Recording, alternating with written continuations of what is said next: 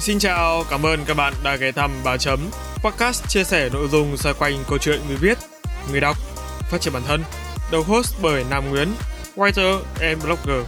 Các tập trên kênh chính Bà Chấm Podcast sẽ được phát sóng định kỳ vào lúc 21 giờ mỗi tuần thứ bảy hàng tuần. Đối với kênh phụ làm podcast không, các tập sẽ được phát sóng định kỳ vào lúc 21 giờ mỗi tuần thứ sáu hàng tuần. Tất cả đều phát hành trên nền tảng YouTube, hệ thống Anchor. Các bạn hãy nhớ bật thông báo để không bỏ lỡ bất kỳ tập podcast nào nhé. Còn bây giờ, hãy cùng mình phiêu lưu trên chuyến hành trình trải nghiệm với con chữ, khám phá kiến thức mới, học hỏi và phát triển bản thân. Chúc các bạn có thời gian vui vẻ và ý nghĩa cùng ba chấm.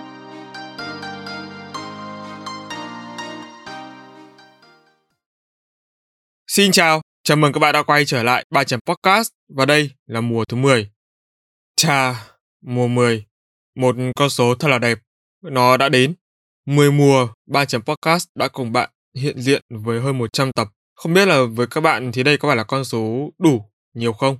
Vì thành thực là với mình, 10 mùa hay một mùa cũng không khác nhau là mấy. Bởi những cái con số như thế này thường là do mỗi cá nhân tự chia và quy định. Quan trọng là cái giá trị đằng sau những con số, câu từ, nội dung được thể hiện sâu sắc đến mức độ như thế nào. cho tập podcast ngày hôm nay, hãy cùng ba chấm ngồi lại, suy tư và tâm tình những điều đã cũ, bài học đã giác ngộ. Mùa 10 cũng sẽ là chứng nhân cho những sự kiện quan trọng nhất nhà ba chấm, đó là sinh nhật kênh tròn 2 tuổi. Mùa 10 này chính thức đánh dấu sự thay đổi mới đối với mình.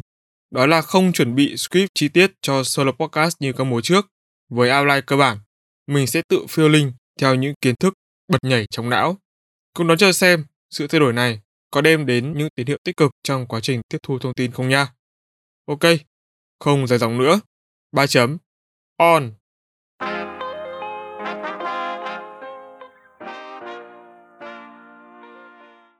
Bài học đầu tiên mà mình học được trong năm 2021 đó là vào nửa đầu năm thì mình nghỉ việc tại công ty cũ vốn có một chế độ làm việc tương đối ổn để đi thực tập ở một khách sạn.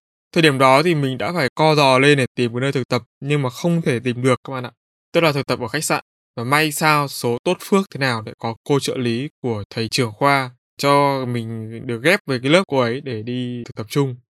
Và nói thành thật ra thì hai tháng, hai tháng mình được thực tập tại Sheraton Hotel, một trong những khách sạn thuộc tập đoàn à, JW Marriott nổi tiếng bậc nhất trên thế giới về chuỗi khách sạn 5 sao là những cái kỷ niệm rất là đẹp. Và tại đây thì mình đã được trải nghiệm hai công việc chính. Thứ nhất là về phục vụ, thứ hai là bảo vệ. Về phục vụ ha, thì phục vụ ở Seattle có hai kiểu phục vụ. Một là banquet, tức là yến tiệc, phục vụ các buổi tiệc tại các hội thảo, hội nghị, meeting, tiệc cưới, tiệc của các doanh nghiệp, công ty vân và vân vân. Thứ hai là thực tập tại nhà hàng. Thì à, bọn mình được chọn nhà hàng là Open Door là phục vụ nhà hàng bình thường. Tất nhiên rồi, phục vụ tiệc thì bao giờ nó cũng mệt hơn là phục vụ nhà hàng. Cho nên là rất nhiều người trong số hơn hai chục thực tập sinh của cái đợt đó đều chọn là thực tập nhà hàng Open Door. Thì đây là một nhà hàng à, buffet thuộc một trong nhiều nhà hàng nổi tiếng của Seattle. Thì à, nói thật ra là kinh nghiệm trước đây của mình rất là may, mình đã từng phục vụ ở nhà hàng rồi. Cho nên là khi mà vào đây mình không bị sốc văn hóa. Vì sao ạ? Tại vì là thực tập ở nhà hàng ấy, thường là các bạn sẽ phải làm rất nhiều thứ liên quan đến tạp vụ, liên quan đến việc là mọi người phải lau từng cái bát, cái đĩa, cái thìa, cái chén một để cho không bẩn và nó bóng loáng lên. Và lau ở đây thì các bạn phải lau qua ít nhất là hai lần, một lần nước nóng và một lần lau khô. Thì thực tế ra thì đây là những cái việc của mình đã phải trải qua rồi nhưng mà có cái điều là phục vụ ấy, là việc ở trong môi trường nhà hàng ấy, năm sao ấy, nó khác rất là nhiều các bạn ạ. Một ngày cơ bản của mình nó sẽ trải qua cái việc đó là mình phải dậy từ 4 giờ sáng để tắm rửa, vuốt tóc các kiểu để làm đẹp ấy. Bởi vì là quy định ở khách sạn 5 sao là phục vụ phải trau chuốt và mình nhớ là có một lần mình không kịp vuốt tóc và mình phải mượn cái sáp của anh quản lý để vuốt vội lên. Trong khách sạn thì các bạn sẽ có một phòng ở phòng thay đồ thì mỗi người sẽ có giữ một cái chìa khóa riêng lưu trữ đồ đạc. Ngay từ cái phòng thay đồ nhá, nó đã có một cái vai rất là đặc trưng. Tại vì các bạn biết là khách sạn Sheraton nó là một trong những khách sạn gọi là thuộc hàng cổ ở Hà Nội. Cho nên là những trang thiết bị, cơ sở vật chất thậm chí là đến cả âm nhạc ở khách sạn Sheraton nó cũng mang dáng dấp thập niên 80, 90, đầu 2000.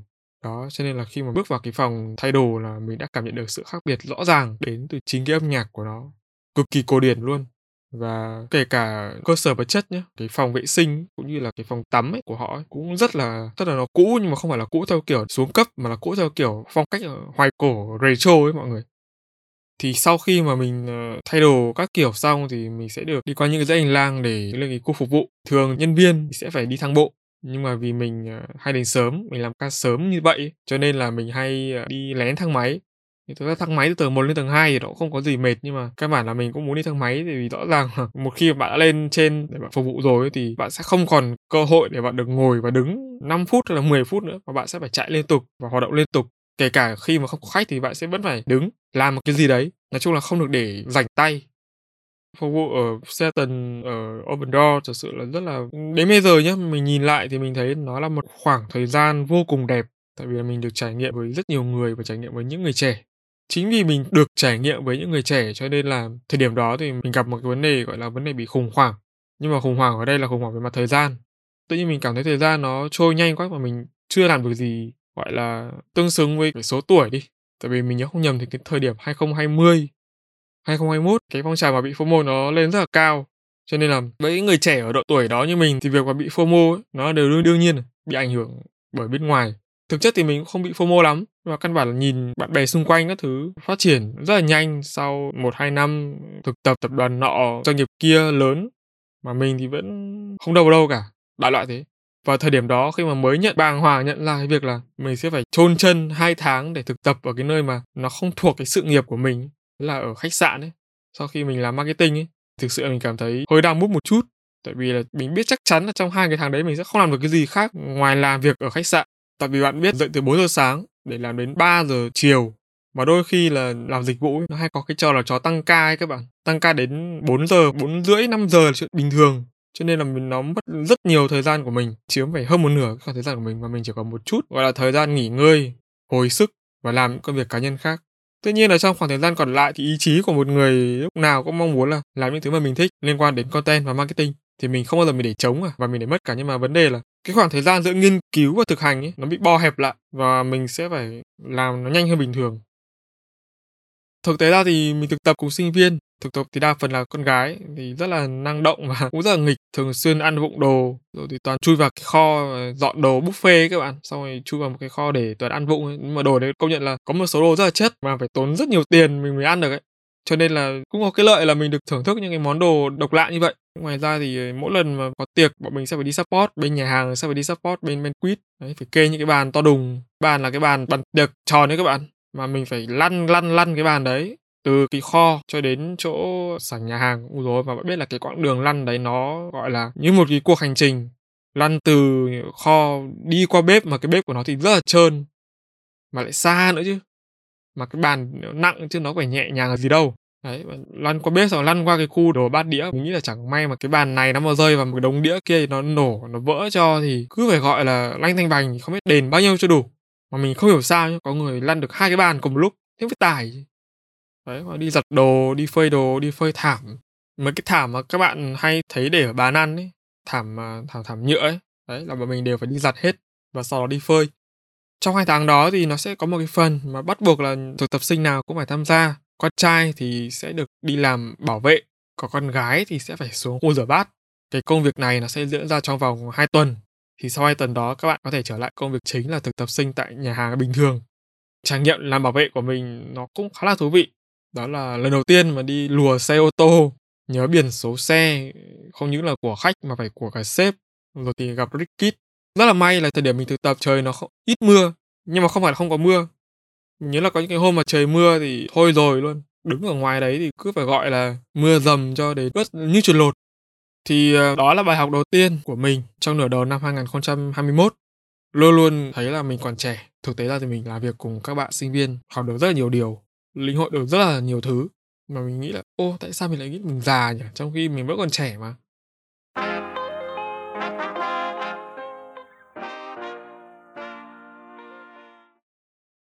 Và hai bài học tiếp theo mà mình học được cho năm 2021 đó là sự trân trọng và biết ơn. Đây là hai cái bài học mà mình đã nói quá nhiều cho những cái bài post cũng như là những cái số podcast trước rồi cho nên là mình sẽ không nhắc lại quá nhiều và quá là chi tiết nữa. Ở đây thì mình sẽ chỉ xin điểm qua một vài ý chính thôi. Thứ nhất là mình thực sự là mình trân trọng thành quả lao động của bản thân, trân trọng những cái người mà họ đã đến với mình trong những cái giai đoạn khó khăn này. Đấy, ví dụ như mình kể với các bạn đó là những khách mời của ba chấm họ đến với mình một cách rất là tình cờ và mình cũng không thể ngờ là họ lại ờ, có những một số khách mời nhé, họ đến với mình theo nhiều cách khác nhau. Có những người là mình mời, có những người họ chủ động đến với mình. Thì đó là cái điều mà mình trân trọng vô cùng và mình biết ơn cả họ nữa.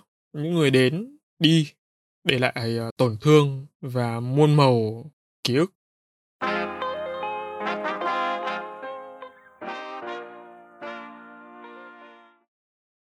Thì đi liền với sự trân trọng, biết ơn thì mình cũng học được hai bài học lớn khác đó là cho đi và nhận lại.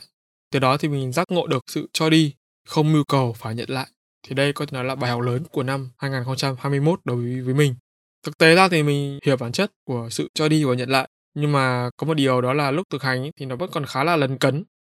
Gần đây, đôi khi mình hoài nghi lại với việc đó là mình mình mình cho đi nó có tương xứng với cái sự nhận lại không? Và ngược lại là việc mình nhận được nhiều thứ như vậy nó có quá nhiều so với việc mà mình cho đi không? Tại vì mình chỉ nghĩ đơn giản một điều đó là trong năm 2021 quá nhiều người họ đến với mình mà họ không không mưu cầu bất kỳ một cái gì khác thì đó đã là một cái đặc ân đối với mình. Cái gì khác ở đây tức là mình nói là quyền lợi đó. Họ đến với mình rất là tự nhiên, thực sự họ muốn làm cái điều này và họ làm vì họ cảm thấy mình nhiệt huyết này, chân thành này, rất nhiều thứ. Thì đó là mình nhận được cái giá trị, tức là khi mà mình đã tốt rồi thì mình sẽ cần phải làm cho người khác tốt hơn và nhân rộng cái điều đó ra cộng đồng và xã hội. Thì đó là mình đang cho đi rồi. Và khi mà mình cho đi như vậy thì mình không cần phải nhận lại là à tôi phải được cái nọ, tôi phải được cái kia, tôi phải được hình ảnh, tôi phải được danh hiệu, tôi phải được tiếng tăm. Mình nghĩ là một phần cho cái sự giác ngộ này của mình nó đến từ cái việc mình xúc động trước tấm chân tình của những người đó, trước cái sự giúp đỡ đó.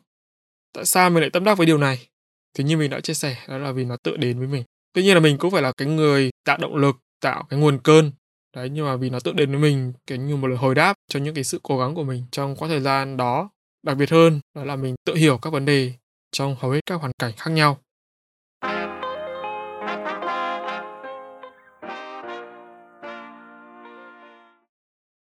Thêm một bài học nữa trong năm 2021 đối với mình đó là sự sáng tạo. Thì sáng tạo ở đây nó là mới và sáng tạo cũ. Thì mình cũng đã nói nhiều trong một số tập podcast trước đây rồi. Thì đây là cái điểm mà mình học được bài học này sau khi mình trò chuyện với hai vị khách mời. Đó là chị Chi Nguyễn đến từ The Version Writer. Thứ hai, đó là chị Linh Po đến từ The Blue Pass. Một trong những podcaster đời đầu mà mình rất là ngưỡng mộ. Sự sáng tạo mới mà mình nhận ra được đó là nó có thể đúng với mình. Nhưng mà chưa chắc nó đã đúng với người khác. Sáng tạo từ những điều đã cũ thì thường là xuất phát từ những cái điều nhỏ nhặt, những điều thường nhật, những điều đơn giản nhưng mà hiệu quả chủ yếu là do kỹ năng và trình độ của mình biến một sự đơn giản như thế nào để trở thành một cái mà được nhiều người đón nhận. Đúng kiểu một người đầu bếp với bạn. Một người đầu bếp giỏi, họ nấu cái bát mì úp cũng thấy ngon hơn là người bình thường. Họ dán quả trứng thì cũng thấy quyến rũ hơn người bình thường. Thì đó là hoàn toàn do cái sự trau dồi về kỹ năng và trình độ thông qua tập luyện, trải nghiệm của mỗi người. Cái nữa đó là mình băn khoăn cho câu hỏi, đó là sáng tạo từ bên trong, thực chất nó là cái gì? Bài học đó nó đến từ năm 2021 Đến tận bây giờ, thật sự là mình chưa tìm ra câu trả lời thỏa đáng. Cũng phải nhấn mạnh thêm đó là sáng tạo kiểu gì cũng sẽ bền thôi. Quan trọng là bạn nhìn nhận cái sự sáng tạo đó ở mức độ nào. Nói chung thì ờ, không nên quá đặt nặng cái sự sáng tạo là nó phải, phải, phải. Nó phải thế này, nó phải thế kia. Nó phải theo trend này, nó phải theo trend kia. Nó phải giống người này, giống người kia. Hãy cứ là chính mình. Sự sáng tạo sẽ đến và sự bền vững theo đó mà đến theo sau.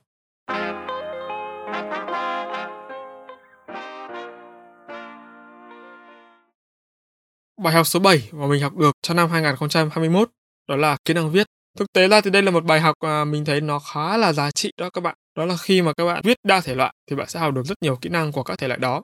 Đối với mình chuyển từ một cái người mà viết đã gọi là văn xuôi là hay viết những bài cấu trúc ừ, cell, PA, IDA, PAS các kiểu sang một format mới là kịch bản mà đây là kịch bản podcast nữa. Thực sự là nó quá là khác biệt. Nó khác ở cái chỗ đó là mình phải viết để nó phù hợp với cái văn nói của mình và đôi khi là văn nói của đối phương chứ không phải là mình viết để phù hợp với cái văn mình viết ra trên giấy hoặc là mình soạn một kịch bản cho YouTube nó có cả hình. Nhưng mà ở đây là chỉ có giọng nói thôi. Mà nói rõ ràng ra ấy, thì ở đây đó là mình phải học cách là không lẫn lộn văn viết và văn nói.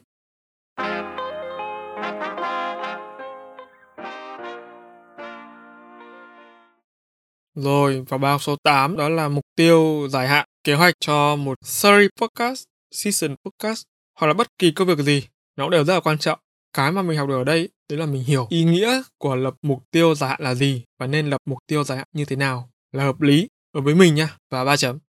Thời điểm đó mình đã biết là mình cần làm gì rồi. Khi mà mình làm podcast thì mình biết cụ thể hơn là tập podcast này cần có một cái sự dài hạn, xác định tư duy từ đầu. Nó phải là dài hạn chứ không thể là ngắn hạn được. Mình hiểu là cái mục tiêu và mục đích của nó phục vụ cái gì. Có nhiều người làm podcast là họ làm vì thương hiệu cá nhân, hoặc là họ làm vì vui, vì chơi, hoặc là họ vì làm cái nền tảng nào đó cho doanh nghiệp của họ, cho những cái thứ mà họ đang xây dựng sau này. Như chị Lee Paul nói đấy, đó là nó là một phần trong hệ sinh thái marketing của một doanh nghiệp, của một tổ chức.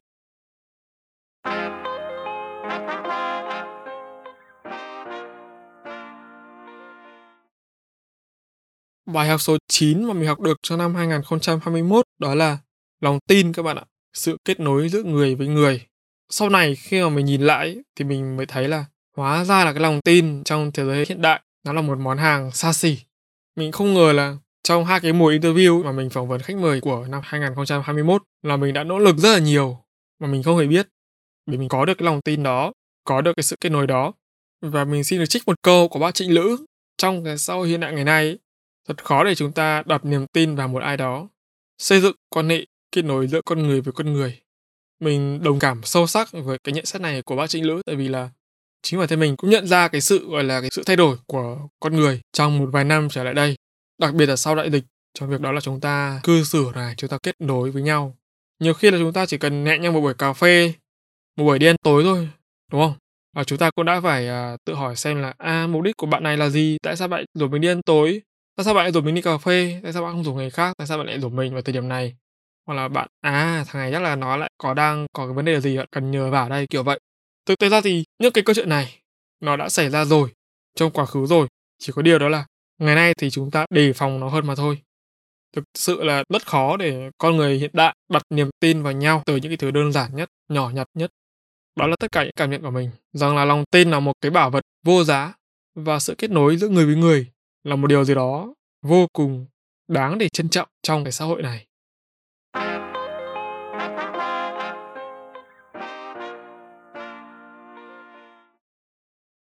Và bài học cuối cùng mà mình học được cho năm 2021 đó là tôn trọng tổn thương. Cuối năm 2021 thì mình gặp phải một số cái chỉ trích nó liên quan đến động cơ hoạt động của ba chấm và chúng đến từ nhiều phía khác nhau, từ bên trong lẫn bên ngoài. Nhưng mà khi mà mình nghe được những cái lời như vậy thì thành thật là mình cũng có tự ái và tổn thương nha. Không phải là không có nha mình không phải là mình, mình bị vô cảm. Nhưng mà rất là may đúng cái thời điểm đó ba chấm nó đang đi lên rất là mạnh và mình thì cũng đang hừng hực đang rất là máu chiến nên là những lời nói như vậy nó, kiểu, vô dụng ấy các bạn.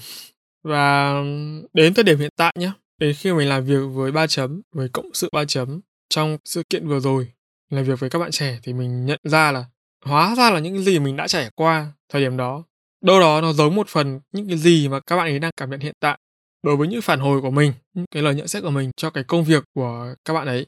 Có nghĩa là gì các bạn? Sự tổn thương ấy, nó đến từ những cái thứ mà mình, đôi khi mình nghĩ là mình lý trí quá, mình thẳng thắn quá mình nghĩ đó là bình thường. Nhưng mà với họ một cái thế hệ Gen Z mà dễ bị tổn thương ấy, thì đôi khi là nó là một thứ bất thường. Đôi khi là chỉ một số những lời nói nó bục trực quá thôi mà họ cũng có thể suy diễn ra đủ điều vào cho đó là thiếu tôn trọng bị à, tổn thương sâu sắc kiểu vậy. Thì mình học được cái cách đó là mình phải tôn trọng những cái sự tổn thương đó. Vì chính bản thân mình cũng đã từng gặp cái điều đó mà tất nhiên là ở đây các bạn phải có một cái sự so sánh lại. Đấy các bạn phải nhìn lại, rút ra được bài học. Nhưng mà mình nhìn lại bài học cuối năm 2021 mình gặp được những lời chỉ trích đó. Và mình tổn thương đấy. Thực sự là rất là tổn thương, nhưng mà vì mình đang, đấy, như mình nói là mình đang hừng hực trên cái đà phát triển của ba chấm. Mình bỏ qua và mình thấy nó vô tác dụng.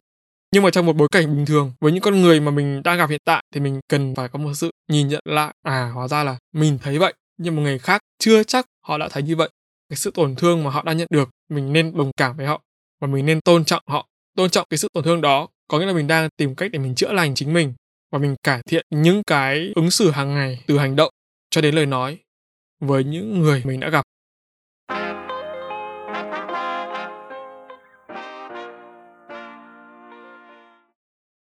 Và đó là 10 bài học cá nhân mình đã lãnh hội được cho năm 2021. Các bạn thì sao? Các bạn có giống mình không? Những bài học nào các bạn đã học hỏi, cập nhật được trong năm này? Hãy để lại nhận xét phía bên dưới phần bình luận để chúng mình cùng thảo luận nhé. Hy vọng là sau khi nghe xong tập podcast này thì các bạn sẽ có thêm trải nghiệm, động lực, kiến thức phát triển bản thân, sẵn sàng chinh phục những mục tiêu mới trong tương lai. Trong tập tiếp theo thì chúng ta sẽ cùng đến với năm 2022 cũng vẫn với 10 bài học sâu sắc khác được mình chọn lọc thì trong khoảng thời gian tiếp cận hiện tại này chắc chắn là những chia sẻ của mình nó sẽ gần gũi hơn, thực tế hơn. Cùng đón chờ nha. Còn bây giờ, xin chào và hẹn gặp lại các bạn trong những tập tiếp theo. Thưa các quý thính giả thân thương, nhằm phục vụ cho chất lượng nội dung liên quan đến các bài học mình đã học được trong năm 2021, 2022, đồng thời là nội dung các tập về sau. Mình đã đặc biệt chuẩn bị riêng cho mỗi nội dung nhỏ trong tập podcast này một bài viết riêng biệt. Các bài viết này được mình sản xuất song song với quá trình làm kịch bản podcast mùa 10. Hy vọng với một định dạng content khác là bài viết được đọc lại với cảm xúc giạt dào, các bạn sẽ thêm thấm nhuần những giá trị tích cực mà mình đang cố gắng truyền tải.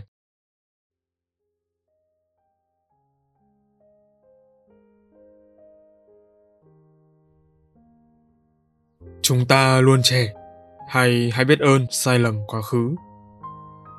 Thời điểm này năm ngoái, tôi vẫn đang ngồi cọ từng chiếc chén, lau hàng chồng bát và đổ cả núi rác tại Seattle, Hà Nội.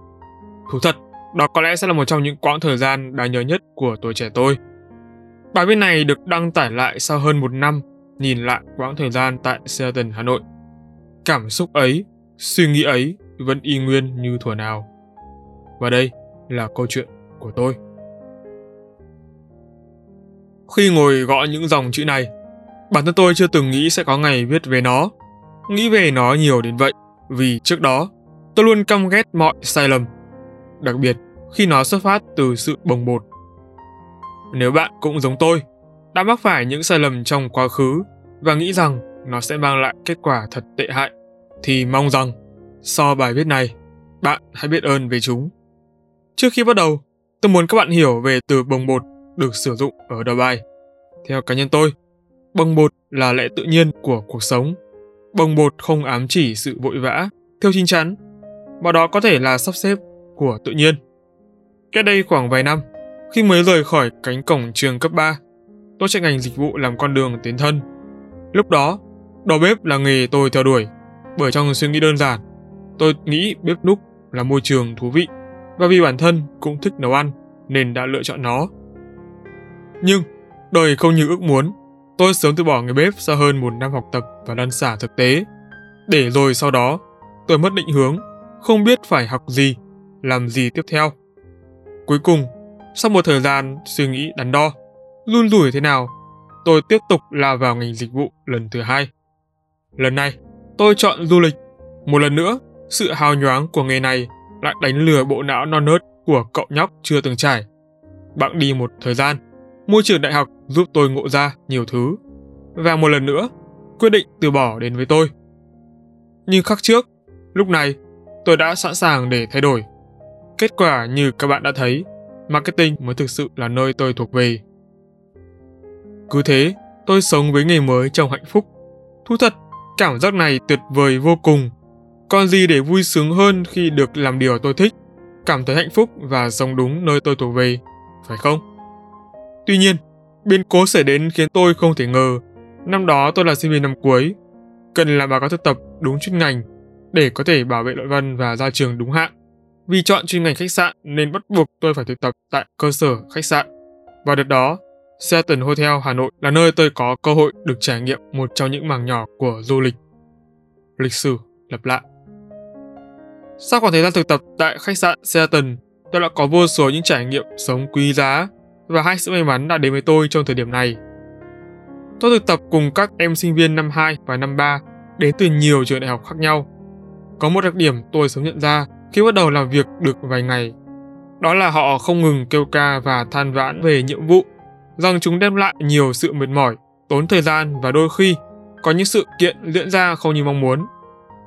Thật ra, nếu chưa từng trải nghiệm môi trường dịch vụ, tôi cũng sẽ như chúng, sẽ sốc nặng.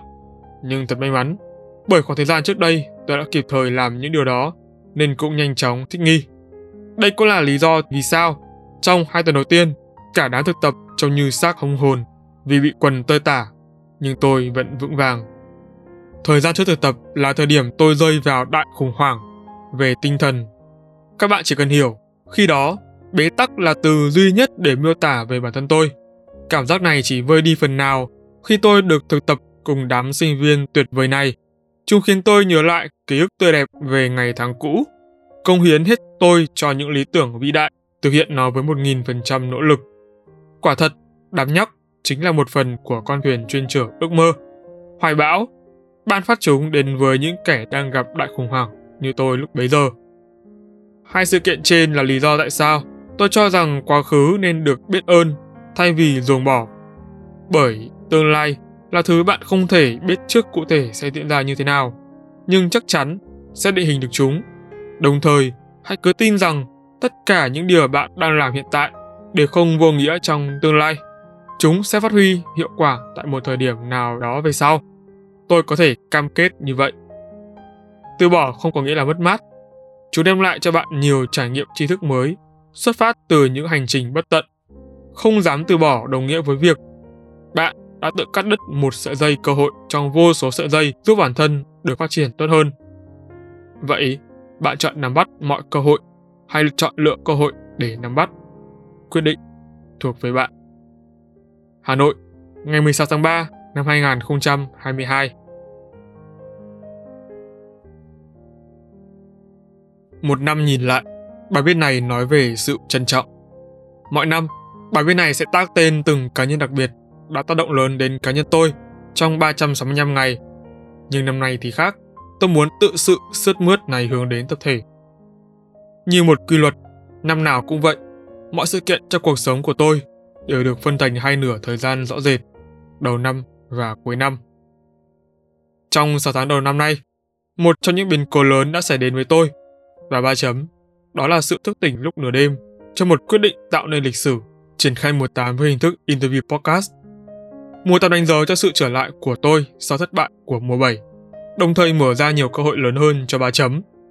Đặc biệt hơn, mùa 8 cũng là giao điểm cho những sự thay đổi sơ khai trong tiến trình phát triển kênh đến nước thang mới.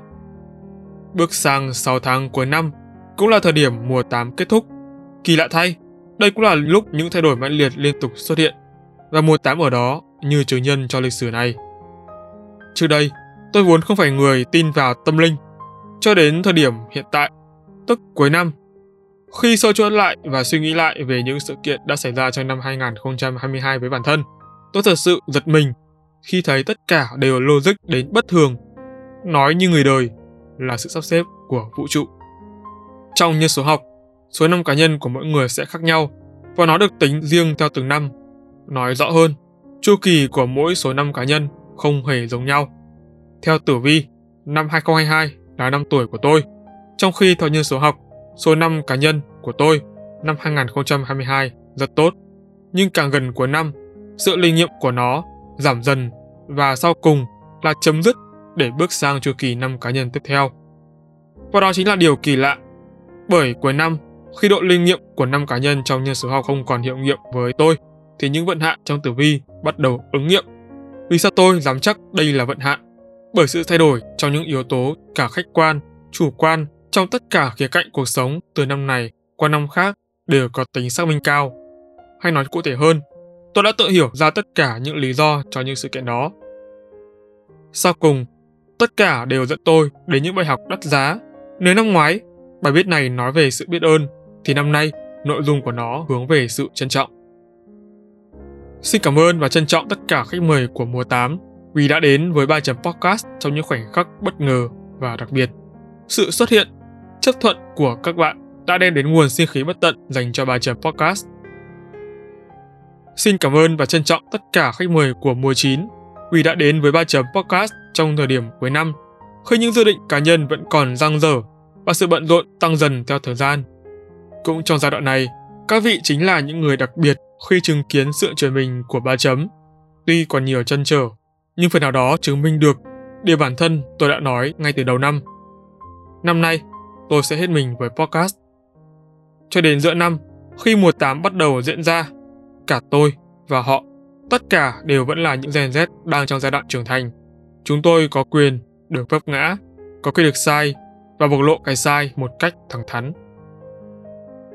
Xin cảm ơn và trân trọng team 3 podcast, những người mới, cũ, rời đi, ở lại Thành thật, cho đến khi chu kỳ năm cá nhân bắt đầu kết thúc, chưa bao giờ tôi nghĩ một ngày các bạn sẽ ở đây với tư cách người nhà 3 chấm podcast.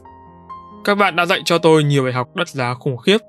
Bạn biết là một trong những phương pháp nuôi dạy trẻ phụ phàng nhưng hiệu quả đó là cứ để trải nghiệm trực tiếp ảnh hưởng lên hành động của chúng. Nếu trải nghiệm đó là đau đớn, những bài học đắt giá sẽ xuất hiện và những lỗi lầm, cố chấp sẽ không còn nhiều cơ hội để lặp lại. Xin cảm ơn và trân trọng những anh chị em thân thiết đã luôn đồng hành, ủng hộ cá nhân, tôi, mình, em, ba chấm trong năm qua và những năm trước đó. Những lời hỏi thăm, động viên đúng thời điểm luôn là nguồn sức mạnh lớn lao để vực dậy tinh thần khỏi sự bấp bênh.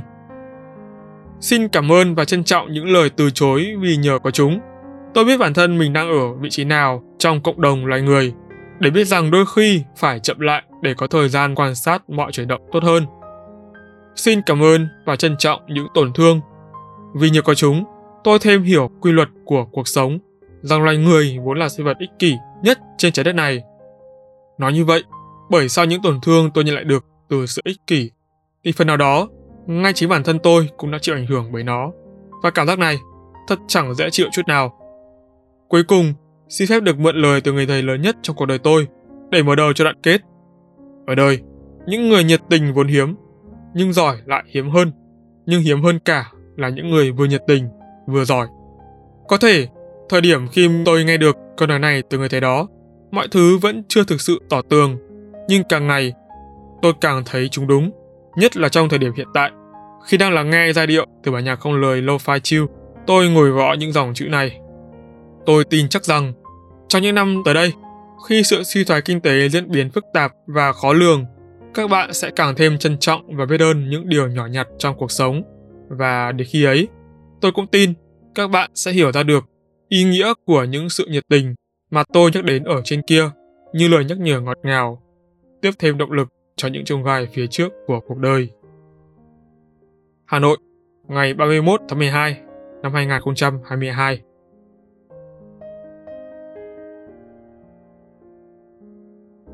Biết ơn Tôi đã nhắc lại lắm lần về nội dung này. Mỗi lần nghĩ về nó, tâm trí tôi không khỏi ngập tràn ký ức một thủa ngây ngô khi mới làm podcast. Thuở đó, tôi nhận được nhiều giá trị khi làm podcast. Thú thực là vậy. Thứ giá trị mà tôi vẫn luôn nói với nhiều người. Làm podcast cho tôi nhiều thứ quá. Cho tôi biết ơn. Tôi đã nhận được nhiều từ podcast với thái độ trân trọng vô cùng. Đan xen những câu chuyện kể đó, tôi luôn nói mình phải đáp ơn nền tảng này trong khả năng có thể. Xong tôi biết rằng không ngẫu nhiên giá trị podcast đem lại lại đến với tôi theo cách như vậy. Tôi học được cách trân trọng thành quả lao động của bản thân sau những ngày tháng nỗ lực, chân thành bằng tất cả sức lực. Tôi học được cách tôn trọng tổn thương từ người đến, kẻ đi, sau nhiều chỉ trích. Chúng đau không? Có, chúng xuyên thẳng vào trái tim ngây ngô của tôi. Thật may, những lúc như thế, podcast vẫn bên tôi như người bạn trung thành, tận tụy. Tôi cũng hiểu, khi nhận về nhiều như thế, mình phải cho đi nhiều hơn. Càng hiểu, tôi lại càng thấm về giá trị của sự cho đi.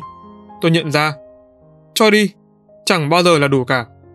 Bởi trong cuộc sống này, chúng ta, tôi và bạn, dù vô tình hay hữu ý, cũng đã vô thức nhận về quá nhiều. Sau cùng, tôi nghĩ sự trân trọng, biết ơn mỗi người nên tự thấu hiểu, giác ngộ. Cho đến hiện tại, tôi cũng đã thôi nói nhiều về nó, mặc dù trước đây, đó là điều tôi luôn làm.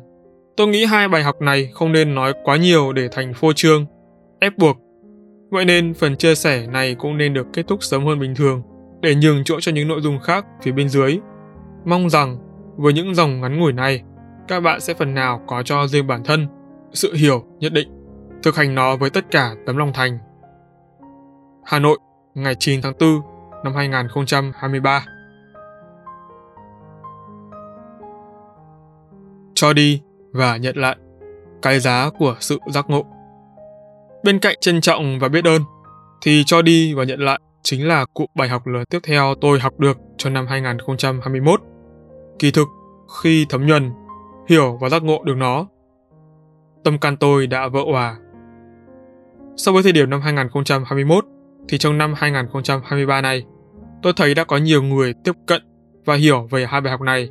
Nhưng tôi cũng đồng thời tin việc mỗi người hành động, ứng dụng thực tế chúng vào đời sống quả không dễ dàng. tôi cũng không phải ngoại lệ. Một câu hỏi lớn tôi luôn tự đặt ra cho bản thân sau khi cho đi quá nhiều, đó là sau đó tôi có không thực sự không yêu cầu nhận lại không?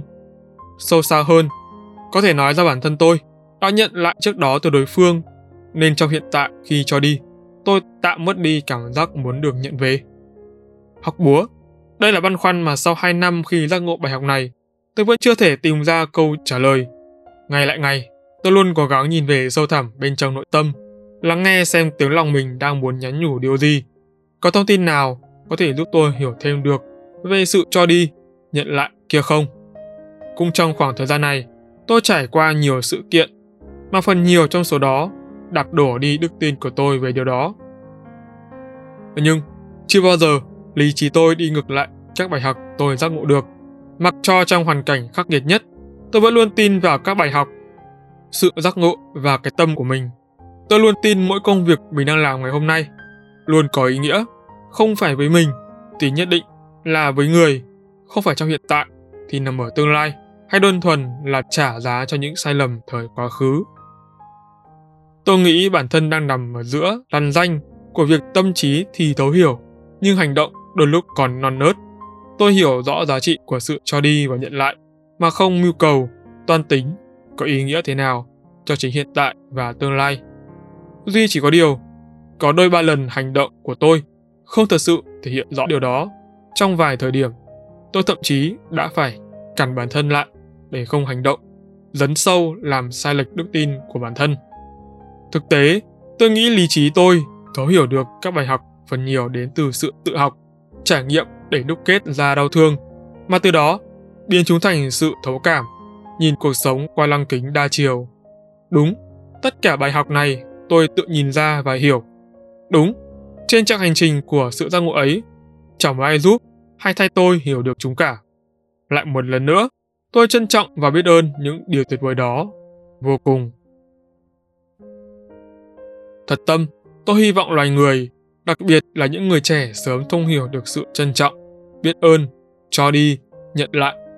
Bốn bài học này là liều thuốc chữa lành vô giá bằng cách tìm về sâu thẳm cõi lòng của chính mình để lắng nghe, tu sửa bản thân từ bên trong. Một lòng, tôi cũng hy vọng mình luôn vững vàng trước mọi dông tố, biến động cuộc đời, để đức tin, sự giác ngộ ấy được vững bền. Còn những người sinh ra để cô độc, sứ mệnh của họ là cứu giúp người khác và lan tỏa những chân, mỹ, thiện đến với những mảnh đời. Khi đã trải qua nhiều đau thương, mất mát, sự bất hạnh không thể khuất phục những trái tim can đảm ấy. Khi con tim đã chai sạn qua những biến cố, sự tăm tối chẳng một tiêu cực nguy hại nào có thể tác động lên nó được nữa. Vì sự giác ngộ về cho đi không như có nhận lại nơi họ đã đạt đến cảnh giới cao độ vô cùng. Hà Nội, ngày 8 tháng 4 năm 2023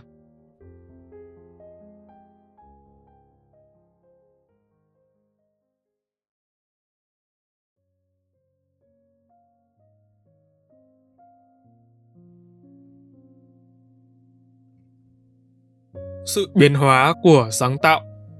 Một trong những bài học tuyệt vời tôi học được trong năm 2021 là sự sáng tạo, cũ và mới. Hay nói cách khác là phá vỡ những quy tắc giới hạn cũ để tiến hóa, biên hóa, sáng tạo những nội dung mới lạ hơn. Cần phải lưu ý rằng, những gì tôi sắp trình bày dưới đây đơn thuần là bài học do chính bản thân tôi tự ngộ ra. Chính vì thế, nó mang tính chủ quan và cá nhân tương đối nó có thể đúng hoặc chưa đúng với nhiều người. Các bạn cân nhắc trước khi tiếp tục nha. Thời điểm tôi được thông não về việc cần phá bỏ quy tắc thông thường là khi được làm việc cùng chị Linh Po, podcaster tại The Blue Pass. Chính chị Limpo đã là người gợi mở cho tôi những cách làm việc mới, khác biệt để đạt hiệu quả tối ưu với khách mời, nâng cao chất lượng công việc. Xa hơn là quá trình thu âm, luyện giọng, tư duy kịch bản. Nghe thật đơn giản phải không? Nhưng với tôi thời điểm đó, đây quả thực là cả vùng tri thức rộng lớn. Ngay sau đó, tôi được trò chuyện cùng chị Chi Nguyễn, tác giả của hệ sinh thái The Prison Writer. Chỉ vài nội dung đối thoại đơn giản, tôi thực sự đã hiểu gần như 100% thông tin được chị truyền đạt. Nếu nói chị Linh Po cho tôi vùng tri thức rộng lớn, thì với chị chị Nguyễn, đó là bầu trời kiến thức bạt ngàn. Học ít nhưng chất lượng bài học tốt nhất tôi rút ra sau khi làm việc cùng hai chị thời điểm này, đó chính là sáng tạo là không giới hạn. Một khái niệm cách thức mới lạ đối với tôi cũng được coi là sự sáng tạo. Cụ thể, tôi có thể tóm lược bằng ba ý chính về sự sáng tạo đã học được như sau. Thứ nhất, sáng tạo mới có thể đúng với mình nhưng chưa chắc đã đúng với người khác. Thứ hai, sáng tạo cũ từ những điều thường nhật, đơn giản nhưng hiệu quả, nhưng do kỹ năng và trình độ của bạn. Thứ ba, sáng tạo từ bên trong. Cái này thì đến chính bản thân tôi cũng chưa có lời giải. Sáng tạo cấp độ nào đem lại tác động như thế nào cho xã hội, mọi người xung quanh và cho chính kết quả bản thân mình không phải là điều tôi muốn đề cập đến trong podcast này, bởi nó quá vĩ mô và hệ thống có nhiều lớp nội dung cần bóc tách. Điều cốt lõi tôi học được, đồng thời cũng muốn truyền tải tới các bạn.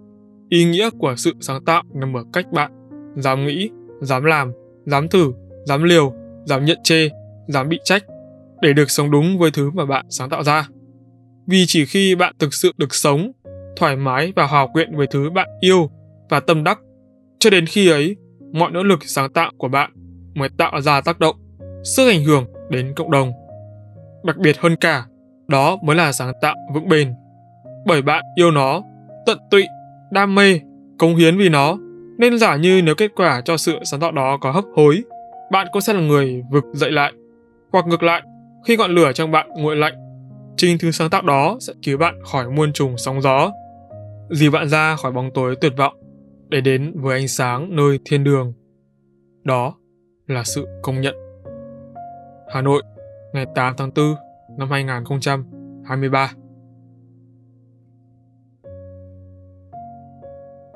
Podcast nâng trình viết lách của tôi lên nhiều và hơn thế nữa. Tôi đã từng chia sẻ rất nhiều lợi thế của người viết lách khi làm podcast, cách bản thân up level khi đối diện với văn nói của podcast và văn viết thông thường. Trong tập podcast này, tôi sẽ chia sẻ thêm một chút về những bài học tuyệt vời ấy. Tôi phải thừa nhận rằng kỹ năng viết lách sẵn có của một người theo đuổi công việc này từ đầu đã giúp ích cho tôi rất là nhiều trong quá trình viết kịch bản. Lợi ích của việc cho chuốt ngôn từ là một phần, nhưng nhìn xa hơn, đó là tư duy người viết, là sự logic, tính thống nhất chủ đề, luồng quan điểm cho đến nội dung, luận điểm, luận cứ. Nhờ đó, sự hợp nhất từ ba hướng tư duy ngôn ngữ đến khi nói ra bằng miệng được xử lý qua hệ thống nội dung bằng não diễn ra trơn tru, mạch lạc. Thành thật, tôi nói người bên lách có lợi thế lớn khi làm kịch bản, đã là nói giảm và tránh đi nhiều. Nói chính xác hơn là người làm marketing. Những người làm marketing có đặc điểm cập nhật thông tin thời sự rất nhanh chóng. Họ có cho mình tư duy cởi mở với hầu hết mọi vấn đề từ chính thống đến nhạy cảm của xã hội, thái độ sống, giao tiếp, ứng xử của các marketer cũng vui tươi hơn so với nhiều cá nhân làm ngành nghề khác. Đối với tôi, tự hào mà nói khi làm việc trong ngành marketing, sau đó là podcast đã là một sự phù hợp cực kỳ. Tất nhiên, podcast là một phần trong thế giới marketing nên đâu đó những điểm chạm phù hợp xảy ra là đương nhiên. Nhưng quay lại với chủ đề chính khi sự xuất phát điểm của người viết là content, là copywriter, tôi thuận lợi hơn trong việc khởi đầu với podcast. Không biết diễn tả làm sao, nhưng đại khái là dường như mọi thứ đều hiện ra vô cùng trực quan trong não tôi. Đó là một hệ thống sơ đồ mà tôi chỉ cần làm nhiệm vụ theo đúng chỉ dẫn là có thể hoàn thành. Tuy nhiên, một điểm hạn chế mà tôi cho rằng nằm ở phía tôi phần nhiều, đó là việc tôi bị lẫn lộn văn viết và văn nói. Thời gian đầu, tôi đã phải thu âm sấp xỉ 50 lần để test giọng, test cả văn phong, cách diễn đạt bằng ngôn ngữ giao tiếp sao cho phù hợp nhất với vai của ba chấm để phù hợp lâu dài với nó và quan trọng nhất là hợp với kịch bản dưới dạng văn viết. Bỏ qua việc nói tự nhiên mà không cần chuẩn bị quá chi tiết, thì việc não tôi vốn đang tư duy để viết, giờ đây và chuyển hóa thành lời là cả một thử thách. Chưa hết, quá trình sau đó khi tôi trở về trạng thái là người viết thông thường thì vẫn bị ám ảnh bởi văn nói, trong cái cảm giác như mình đang viết để thu âm. Xong, thử thách này cũng giúp tôi up level khi sau thời gian dài rèn luyện, tôi đã tách bạch được hai phong cách này. Thêm nữa, tôi cũng đã có thể thu âm tự nhiên, không cần quá phụ thuộc vào kịch bản quá chi tiết nữa. Việc làm podcast đã giúp tôi cải thiện rất nhiều về kỹ năng viết lách. Nhưng trong khuôn khổ tập podcast cho phần bài học này, tôi sẽ chỉ tóm gọn hai kỹ năng mà bản thân đã trau dồi. Tôi cũng tin đây là hai kỹ năng thiết yếu mà bất kỳ podcaster nào cũng nên nhanh chóng hoàn thiện để trở thành podcaster chuyên nghiệp. Hy vọng phần bài học này sẽ giúp ích được cho các thính giả thật nhiều. Hà Nội, ngày 9 tháng 4 năm 2023.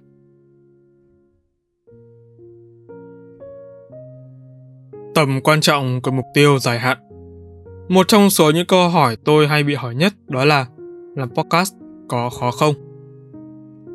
Trả lời Làm podcast không khó, miễn là bạn có mục tiêu dài hạn.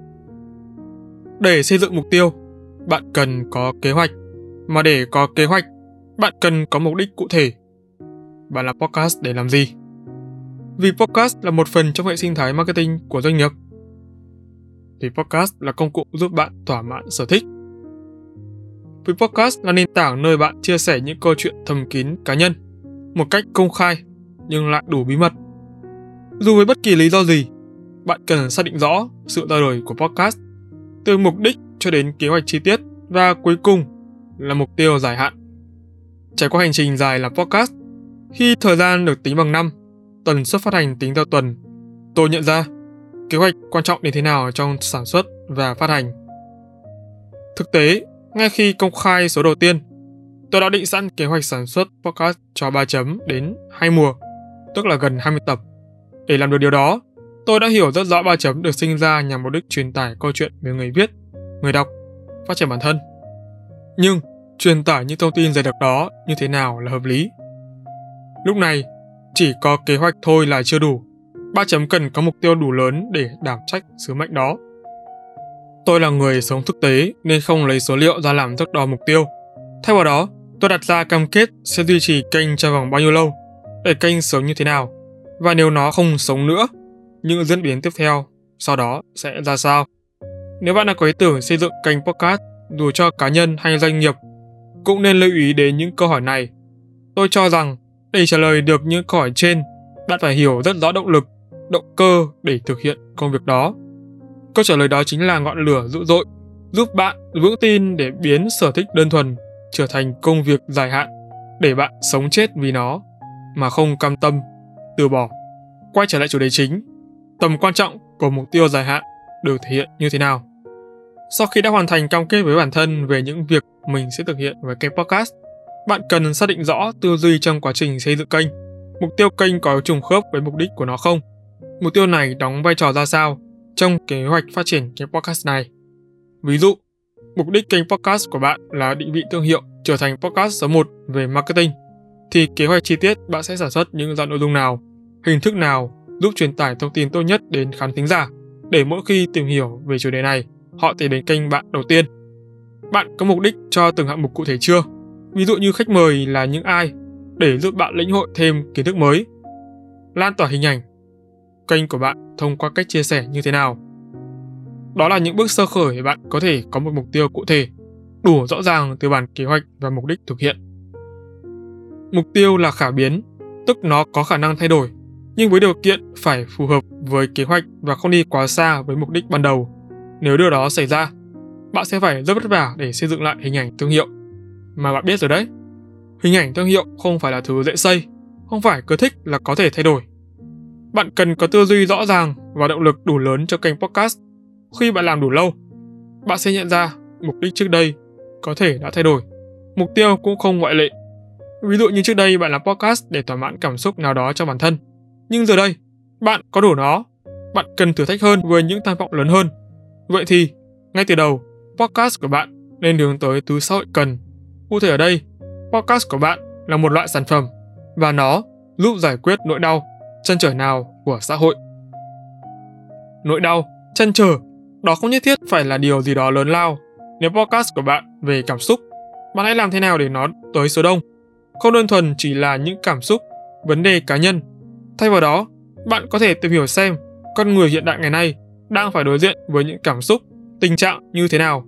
Từ đó, đào sâu nghiên cứu để cung cấp kiến thức hữu ích, giúp họ giải quyết một phần vấn đề. Đó có thể là dạng podcast chữa lành với những câu chuyện, tâm sự nhỏ, hoặc giả như nếu bạn đang nghiên cứu về ngành tâm lý hay ngành nào đó liên quan đến sức khỏe, kênh podcast của bạn hoàn toàn có thể là địa chỉ tuyệt vời giúp thính giả tìm đến mỗi khi cần thông tin, kiến thức giúp giải quyết tình trạng hiện tại của họ. Nói tóm lại, trước khi bắt tay làm bất kỳ công việc gì, ở đây là xây dựng kênh podcast, bạn cần rõ ràng trong việc xác định mục đích, kế hoạch triển khai và cụ thể mục tiêu dài hạn mà bạn hoặc tập thể muốn hướng đến. Cũng đừng quên, mục đích, mục tiêu cần gắn liền với tính thực tế của kênh. Luôn theo dõi, đánh giá sát sao tình hình kênh podcast, sự thay đổi của thị trường và đối tượng thính giả để có điều chỉnh hợp lý theo từng giai đoạn. Chúc các bạn thành công với những sự lựa chọn của mình, không bao giờ hối hận vì đã chọn podcast là nơi để phát triển bản thân và sự nghiệp. Hà Nội, ngày 6 tháng 4 năm 2023. Lòng tin là bảo vật vô giá. Bạn có công nhận với tôi không? Kể từ sau đại dịch, mối quan hệ giữa người với người trong xã hội trở nên mong manh hơn. Các bạn biết bác Trịnh Lữ, họa sĩ kiêm dịch giả nổi tiếng trước. Đó là một nghệ sĩ tài hoa thực thụ với cảm quan sâu sắc về thế giới tự nhiên với con người, con người với trí tuệ nhân tạo. Trong năm 2022, khi khủng hoảng kinh tế lớn át toàn cầu gây ảnh hưởng không nhỏ đến đời sống sinh hoạt, bác Trịnh Lữ nổi lên như một nhân tố cần thiết. Bắt đầu từ triển lãm cá nhân, vẽ gì cũng là tự họa, cho đến hai tập podcast đình đám trên Vietcetera. Và gần đây là workshop thuộc nhà ba chấm. Tất cả chuỗi sự kiện liên hoàn đó với sự xuất hiện của bác như thể nhắc nhở những người Việt máu đỏ da vàng rằng sự kết nối giữa con người với con người, con người với nghệ thuật với tự nhiên cần phải được thiết lập lại. Nhắc đến bác Trịnh Lữ, Hàm ý tôi muốn bổ sung thêm dẫn chứng cho quan điểm được nêu ở đầu bài, rằng mối quan hệ giữa người với người đang ngày càng mong manh hơn trong xã hội hiện đại, khi lòng tin đang trở thành món hàng xa xỉ theo thời gian. Bỗng chốc, nói hóa bảo vật vô giá, bởi như người đời vẫn có câu, có niềm tin là có tất cả. Tôi nghĩ bản thân câu này đó đã thể hiện quá rõ ràng ý nghĩa trên mặt chữ, tôi cũng chẳng cần phải bình phẩm thêm với nó làm gì. Xong, tôi cũng tự liên hệ lại với chính bản thân, những sự việc, hiện tượng mình đã trải qua trong năm 2021 đến năm 2022 và hiện tại. Trong phút giật mình, tôi bàng hoàng nhận ra, hóa ra bản thân đã nỗ lực nhiều đến thế nào cho những sự kết nối mà trước đó, thật tình, tôi nghĩ nó chẳng bao giờ có thể xảy ra. Tôi cũng bắt đầu suy nghĩ thêm về việc từ khi nào lòng tin trở thành bảo vật lại còn vô giá. Trong xã hội hiện đại này, phải chăng con người đã hoài nghi, đố kỵ, âm mưu, toan tính đến như thế? Phải chăng rồi sẽ đến ngày thế giới dystopia sẽ thực sự xuất hiện, nhấn chìm những giá trị tốt đẹp, truyền thống, lịch sử giá trị các thế hệ trước đã để lại. Rồi tôi nghĩ thầm, đúng, có khi là thế thật. Lòng tin sẽ dần trở thành món hàng xa xỉ, khan hiếm thật nếu con người không tỉnh thức và thôi hoài nghi, đố kỵ. Nhưng, lẽ dĩ nhiên những suy nghĩ này của tôi thật nhỏ bé, chúng phần lớn gói gọn trong tư duy, trải nghiệm, mà đối với tôi là chưa đủ để khiến những người nghe cảm thấy thuyết phục. Có thể tôi đang quá tiêu cực, nghiêm trọng hóa vấn đề, và thực tế có khi lại đang ngược lại trong thế giới giả tưởng, nơi trí tưởng tượng của tôi đang bay quá xa. Có thể lắm chứ, hoàn toàn khả thi và không phải không thể xảy ra. Nhưng giá như nhận định của tôi là đúng, xã hội, thế giới này đang vận hành như cách tôi đang nghĩ, thể hiện như cách tôi đang thấy. Từ giờ cho đến tương lai, mọi thứ sẽ thay đổi như thế nào nhỉ? Tôi chẳng thể hình dung nếu mọi thứ tốt đẹp hơn, chúng sẽ xảy ra kiểu gì, hay nếu tất cả tồi tệ hơn, chúng sẽ diễn biến như thế nào. Bởi vậy, lòng tin là bảo vật vô giá. Tôi nghĩ, cho đến cuối cùng, cái thứ duy nhất có thể bao víu để hy vọng chỉ có thể là lòng tin, giống như trong những tác phẩm sách, phim điện ảnh. Bạn có hai lựa chọn. Một là tin thì... Hai là không tin. Cũng thì... Ly chỉ có điểm khác biệt rằng nếu những sự lựa chọn này xảy ra ở thế giới thật, bạn sẽ là người trực tiếp hứng chịu hậu quả. Bởi lúc đó, sẽ chẳng có tác giả nào hay vị đạo diễn nào quyết định thay bạn được nữa cả. Có hai câu nói của bác Trịnh Lữ mà tôi tâm đắc vô cùng, xin phép được trích dẫn lại, đại ý như sau. Bao giờ cũng phải đặt câu hỏi, thấy những cái gì linh tinh là phải hỏi, tự mình hỏi. Bụng bảo dạ, tại sao nó nói linh tinh? Cứ sống tự nhiên, giản dị, sẽ thấy những trò tranh khôn tranh dại nó không có nghĩa lý gì cả. Nó chỉ làm con đường đi lên của thanh niên dối rắm nó đánh lạc hướng. Trích tập 70 Habership về Cetera. Trong xã hội hiện đại ngày nay, thật khó để chúng ta đặt niềm tin vào ai đó, xây dựng quan hệ kết nối giữa con người với con người. Trích workshop podcast và Book, nhà ba chấm. Ở trích dẫn số 1. Đúng, đôi khi chúng ta hoài nghi bởi thiếu đi sự tin tưởng vào một vấn đề nào với một ai đó. Chúng ta cần đặt câu hỏi ngược lại, rằng liệu điều mình đang nghe có đúng không? Mình có nên tin vào nó, làm theo nó hay không? Điều này không sai. Nó là điều cần thiết trong xã hội đầy dẫy cạm bẫy như hiện tại. Nhưng đôi khi, hoài nghi nhiều quá cũng dẫn đến việc chúng ta thiếu dần sự tin tưởng cần thiết, thứ giúp con người sống nương tựa vào nhau. Khi tách biệt, con người hay bất kỳ sinh vật nào cũng sẽ yếu đuối hơn. Khi kết hợp cùng nhau, chúng ta có sức mạnh đoàn kết, mọi việc sẽ hành thông. Trong trích dẫn số 2, tại sao hiện tại sự kết nối bởi lòng tin đơn thuần lại khó xây dựng và xảy ra đến vậy? Tôi nghĩ câu trích dẫn đó chỉ là lời nói chân thật của một người đã sống nhiều cuộc đời, có vốn sống, trải nghiệm phong phú như bác Trịnh Lữ. Nghe thật đấy, thẳng đấy. Đau không? Vô cùng. Hai câu trích dẫn ở hai thời điểm khác nhau, trong không gian, bối cảnh khác nhau, nhưng lại đem đến cho mỗi người cảm nhận sâu sắc về lòng tin, bảo vật vô giá và tầm quan trọng của sự kết nối trong xã hội hiện đại. Ôi chao, đọc đến đây, tôi thấy vấn đề vốn chẳng được giải quyết, mà có khi tập podcast này lại khiến những người đang nghe lại thêm rối loạn mà thôi. Nhưng đó cũng là một trong những cảm giác bức bối nhất khi chúng ta nhìn thấy vấn đề, hiểu được tác động của nó, nhưng lại chẳng thể làm gì để thay đổi tổng quan cục diện này. Sau cùng, bạn có đang nghĩ giống tôi không? Khi lòng tin là bảo vật vô giá, bạn sẽ có thêm niềm tin, động lực để biến thứ vô giá ấy trở nên chân thật hơn hay không? Tôi hy vọng sau khi thưởng thức trọn vẹn tập podcast này, các bạn sẽ có thêm nhiều hơn một lòng tin để nó không còn là bảo vật vô giá. Hà Nội, ngày 1 tháng 4 năm 2023 Tôn trọng tổn thương Tôi nghĩ bất kỳ sự tổn thương nào cũng nên được tôn trọng. Dẫu cho điều đó khiến trái tim bạn vụn vỡ. Trái tim thường gắn liền với hình ảnh của cảm xúc, yếu đuối và tận cùng. Bạn đã từng tổn thương người khác hay chưa? Dù vô tình hay hữu ý, bạn đã từng tự tổn thương chính mình. Bạn có biết điều đó xảy ra như thế nào không? Và nếu bạn biết, hiểu sự tổn thương của bản thân tạo ra ảnh hưởng đến bản thể và mọi vật xung quanh, liệu bạn có tiếp tục làm điều đó? Nếu chấp nhận tiếp tục, thì lý do ở đây là gì? Bạn sẽ muốn nói đó là thứ áp lực cần phải đối mặt để dồn nén nhằm tiến đến sự mạnh mẽ, lòng tự tin. Hay bạn sẽ ba biện rằng đó nên là thứ cần phải trải qua, bởi sớm hay muộn, bạn cũng phải đối mặt với chúng. Dù với bất kỳ lý do, sự bao biện nào, tổn thương cũng cần được tôn trọng. Tổn thương giúp chúng ta mạnh mẽ và trở thành phiên bản tốt hơn của chính mình. Tổn thương là người thầy tuyệt vời nhất giúp mỗi người đối diện với sự thật từ bên trong nội tâm mà không phải chịu bất kỳ sự phán xét phiến diện nào. Khi tổn thương, bạn đã chấp nhận nó được phép tổn hại bên trong mình. Bởi nếu không, tại sao? Nó được phép hiện diện. Gen Z là thế hệ dễ bị tổn thương.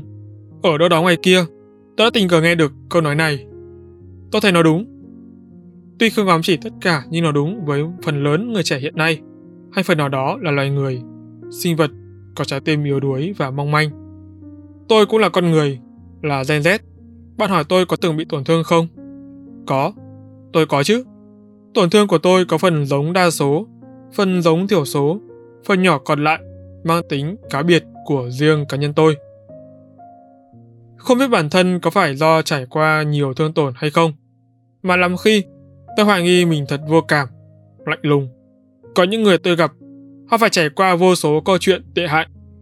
Khi họ chia sẻ, lắng nghe nó, tôi cảm thấy thật bình thường. Mọi chuyện chẳng có gì to lớn đến thế. Có những chuyện tôi tạo ra khiến họ thấy bản thân mình như bị ngàn mũi tên xuyên phá. Họ tổn thương sâu sắc, họ đau đớn vô ngần. Nhưng không hiểu sao, mặc dù tôi hối hận và tự nhìn lại tất cả điều đó, nhưng cùng lắm, tôi chỉ thấy buồn. Gần đây, tôi được nghe thầy Minh Niệm nói về sự bao dung.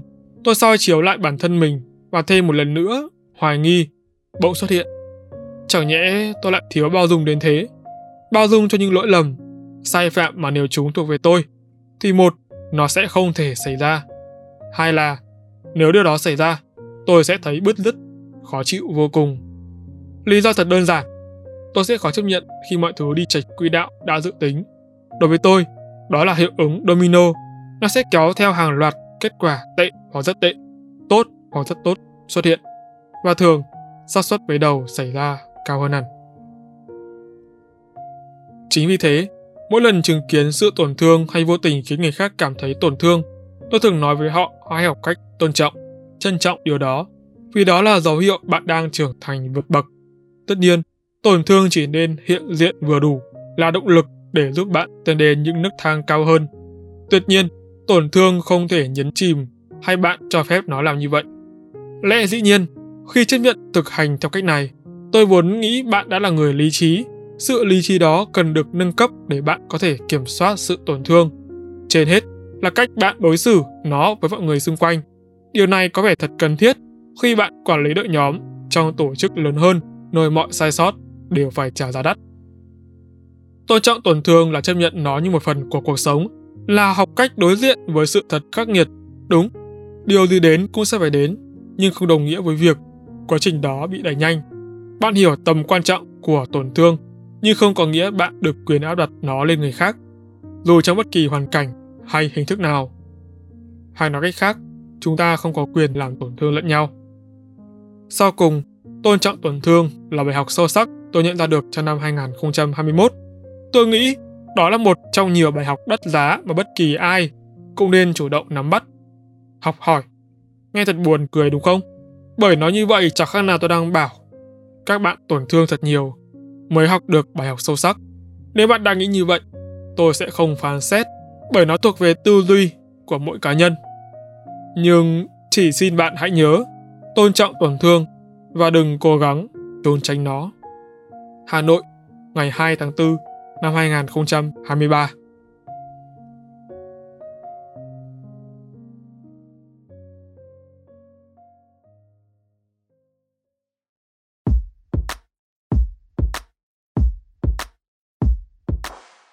Cảm ơn các bạn đã lắng nghe bài chấm podcast. Nếu các bạn thấy podcast này thú vị, giúp được cho bản thân và mọi người, hãy để lại phản hồi trên các trang social media hoặc chính tại nền tảng bạn đang nghe để chúng mình được biết nhé. Và để có thể lắng nghe thêm nhiều nội dung bổ ích hơn nữa, các bạn có thể mua giúp ba chấm tách cà phê nho nhỏ nha. Việc làm nhỏ này của các bạn vô cùng cần thiết để ba chấm chúng mình có thể cải thiện tốt hơn nữa chất lượng các tập podcast trong tương lai. Đừng quên vào 21 giờ mỗi tuần thứ sáu và thứ bảy hàng tuần, bạn sẽ có hẹn cùng ba chấm trên các nền tảng phát hành podcast như YouTube, Google, Apple, Spotify và nhiều hơn thế nữa. Hãy nhớ nhấn nút cho đăng ký để không bỏ lỡ cơ hội được lắng nghe những chia sẻ bổ ích về kiến thức chuyên môn từ ba chấm nha. Còn bây giờ, xin chào và hẹn gặp lại. 3 chấm off